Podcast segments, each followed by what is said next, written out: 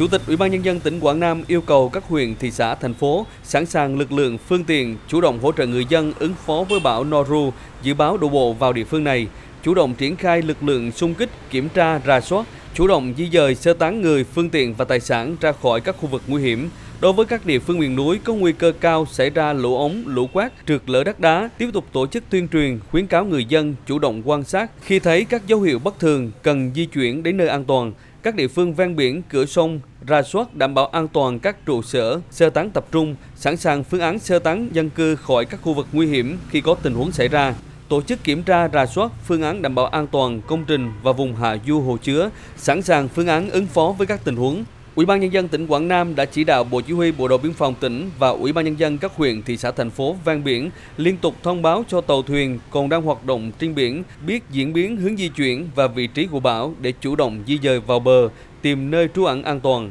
Ông Trương Xuân Tý, Phó Giám đốc Sở Nông nghiệp và Phát triển Nông thôn, Chánh Văn phòng Ban Chỉ huy Phòng chống thiên tai và tìm kiếm cứu nạn tỉnh Quảng Nam cho biết phải tập trung thu hoạch sản xuất, diện tích lúa còn lại của vụ hè thu với phương châm là xanh nhà hơn già đồng. Rà soát lại tất cả các công trình đang thi công trên địa bàn để mà có kế hoạch ứng phó kịp thời, xác định định điểm dừng kỹ thuật, hoàn thiện phương án ứng phó để sẵn sàng lực lượng phương tiện xử lý tình huống nếu xảy ra.